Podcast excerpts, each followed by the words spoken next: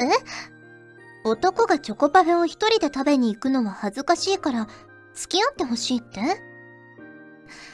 あのね、多分一生懸命誘う口実を考えたのでしょうけど、男なら正面からデートに誘いなさい。そうしたら考えてあげてもいいわよ。フューチャーオービット出張版、略してチャオビ。チャオポテー、こんにちは、こんばんは、おはようございます。石原舞です。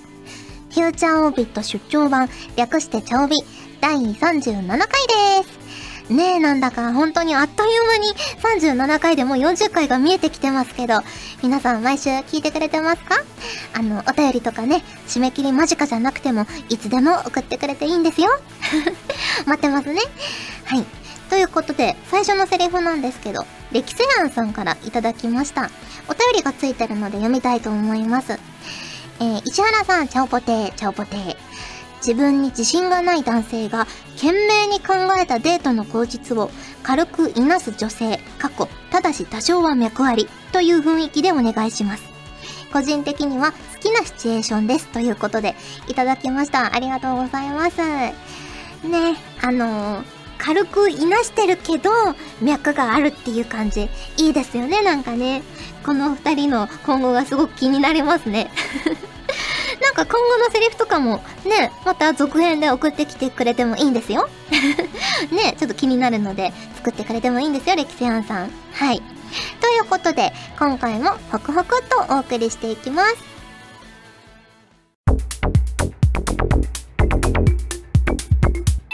チャオビ。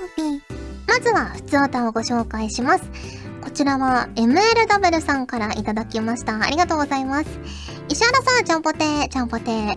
2016年夏に発売される PSV 対応ゲーム、星折夢未来コンバーテッドエディションへの出演決定おめでとうございます。石原さんが演じられる鳴沢めぐるは、国内外のコンクールで活躍するピアニストの女の子ということですが、石原さんから見ためぐるちゃんはどのようなキャラでしょうか？また、石原さんは何か楽器の経験などありますか？ということで、いただきました。ありがとうございます。ねえ、めぐるちゃんは、本当にね、可愛らしい女の子で、ピアニストなので、こうね、ちょっと大人びた部分も、その仕事というか、ピアノに関してはありつつ、ヒロインのね、鳴沢りっかさんの妹なので、妹的な可愛らしさ、小悪魔っぷりありつつ、とっても魅力的なキャラクターで私大好きなんですけど、ねえ、楽器の経験は、トランペットをやってましたね。小学生の時、音楽クラブで。ねえ、なかなか音が出なくて、トランペットって。音階をやっと弾けるぐらいまではいけたんですけど、ねえ、本当になかなか音が鳴らなかったので、鳴った時はすごく嬉しかったですね。うん。でももう今吹けないんだろうな、多分もうずっと吹いてないので、ね、だいぶ指も忘れちゃったし、なんかずっと続けてればよかったなってちょっと思うんですけど、ね、はい。あと、ピアノもちょっとやってましたね。小中学校ぐらいまでは。うん。なので、めぐるちゃんはね、そういう面でも本当にすごいなと思いますよ。難しいピアノでプロになってるっていうのは、本当にすごいなと思います。ね。で、りっかさんもピアノをやってて、その辺のね、こう、姉妹の中でのやりとりもすごく面白いので、ぜひぜひ、コンバーテッドエディション、星折夢未来、プレイしていただけたら嬉しいなと思っております。はい、ありがとうございます。続きまして、こちら、あずまゆささんからいただきました。ありがとうございます。まいまい、優秀なスタッフさん、ちゃんぽてー、ちゃんぽてー。チャオビを第0回から聞き返して、お便りのネタかぶりに気づくたび、白目になり、膝から崩れ落ちる日々を送っておりますが、いかがお過ごしでしょうか？自分の投稿し始めのお便りで、各週放送してほしいなどの無茶のお願いが、その上を行く毎週放送になり、生活習慣の一部に組み込まれ、金曜夜の幸せなひとときを過ごしております。翌日休みの夜は浮き足立ってしまうと思いますが、何かしたりしますか？私は掃除したり映画見たり、夜更かしよりかは早寝してすごい早起きして長い一日を堪能したりですかね、ということでいただきました。ありがとうございます。ねえ、ちゃおみを第0回から聞き返してくださってるんですね。嬉しいです。ありがとうございます。ねえ、何気にもうこれが37回だから、1回1回は10何分とかですけど、結構なね、分数になってますよね。いや、嬉しいですね。でも、本当に毎週放送になるとは、私もね、去年の今頃は夢にも思ってなかったんですけど。ねえ、どうですかね、毎週放送の方がやっぱり、毎週金曜日は茶帯の日だっていう風に覚えやすいかなと思うんですけどね。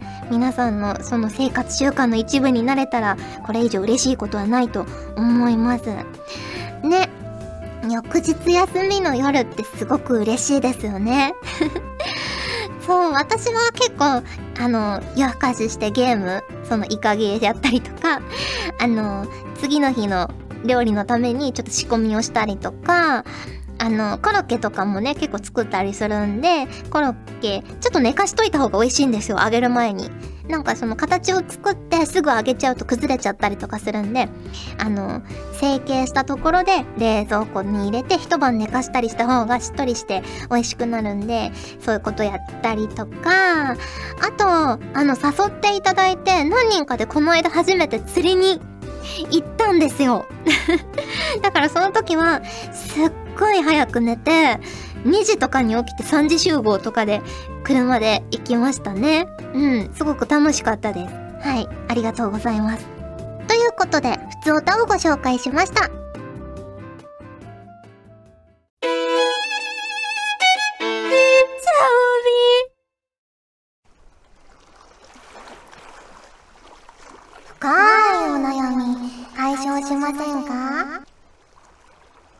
このコーナーは番組に届いた皆さんの深いお悩み、それに対して私の独断と偏見で答えるコーナーです。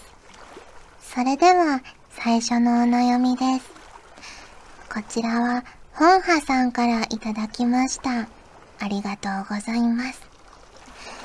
石原さん、ちゃおぽてー、ちゃおぽてー。4月も中旬になり、暖かくなってきましたが、特に夜は気持ちよくて、未だにこたつから出られません。暑くなってきたら、こたつの電気を消すのではなく、扇風機をつける始末です。または、アイスを食べます。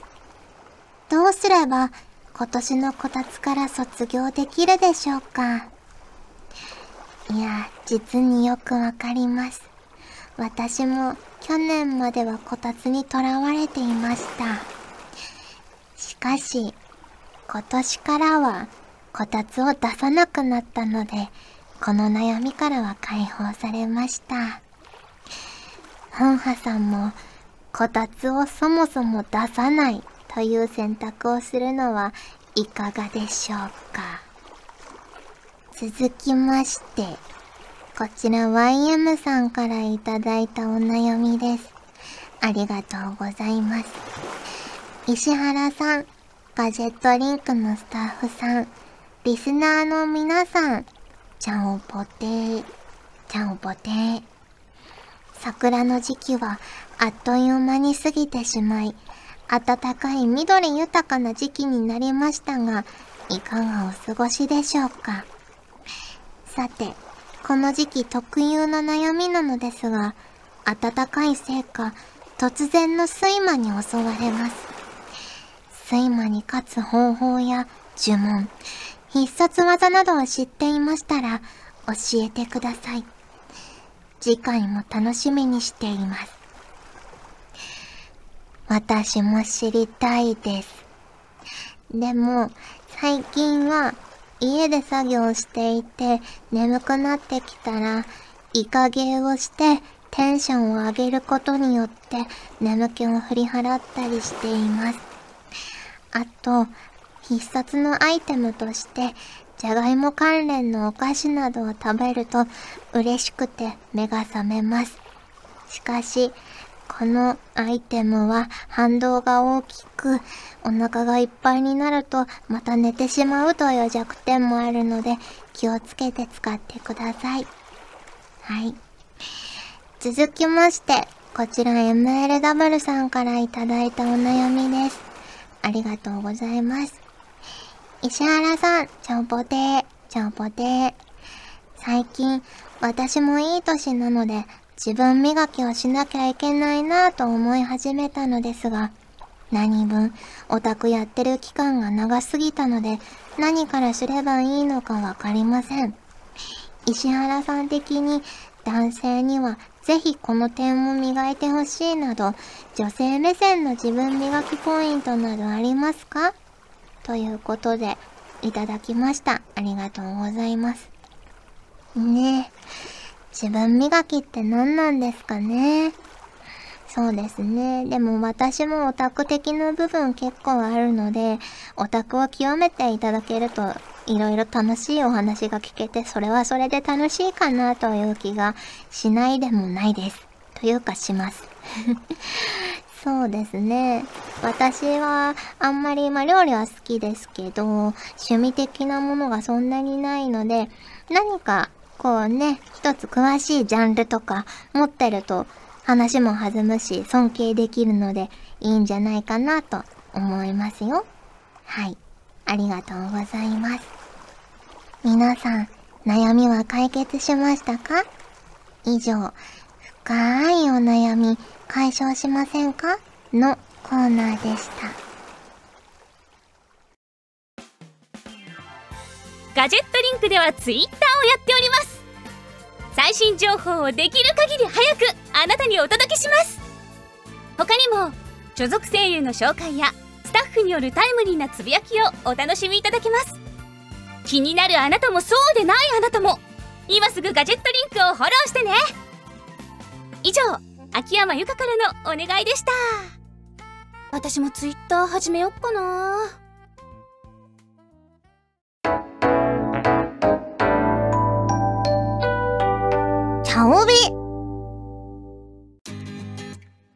お送りしてきましたフューチャーオービット出張版、早いものでお別れの時間が近づいてきましたね。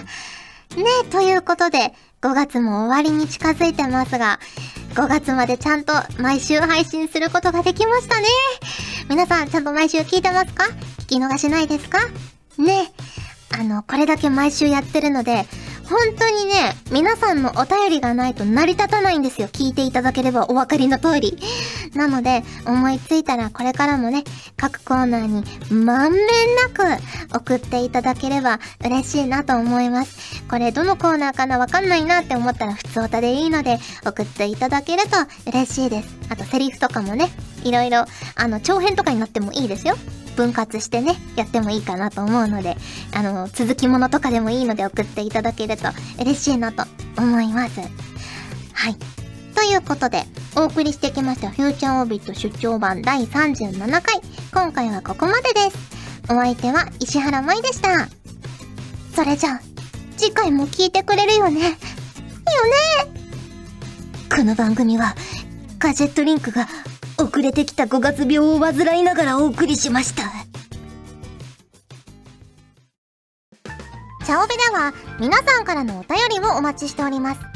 各コーナーごとに画面に表示のハッシュタグを必ずつけてくださいね。そして投稿フォームも設置しております。長文や社員の皆様からの投稿お待ちしております。皆さんと一緒に番組を作りたいので、思いついたらどんどん送ってください。たくさんのお便りお待ちしております。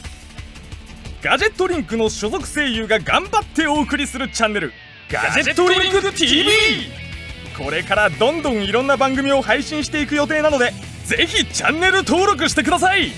さあみんな、登録今すぐ登録！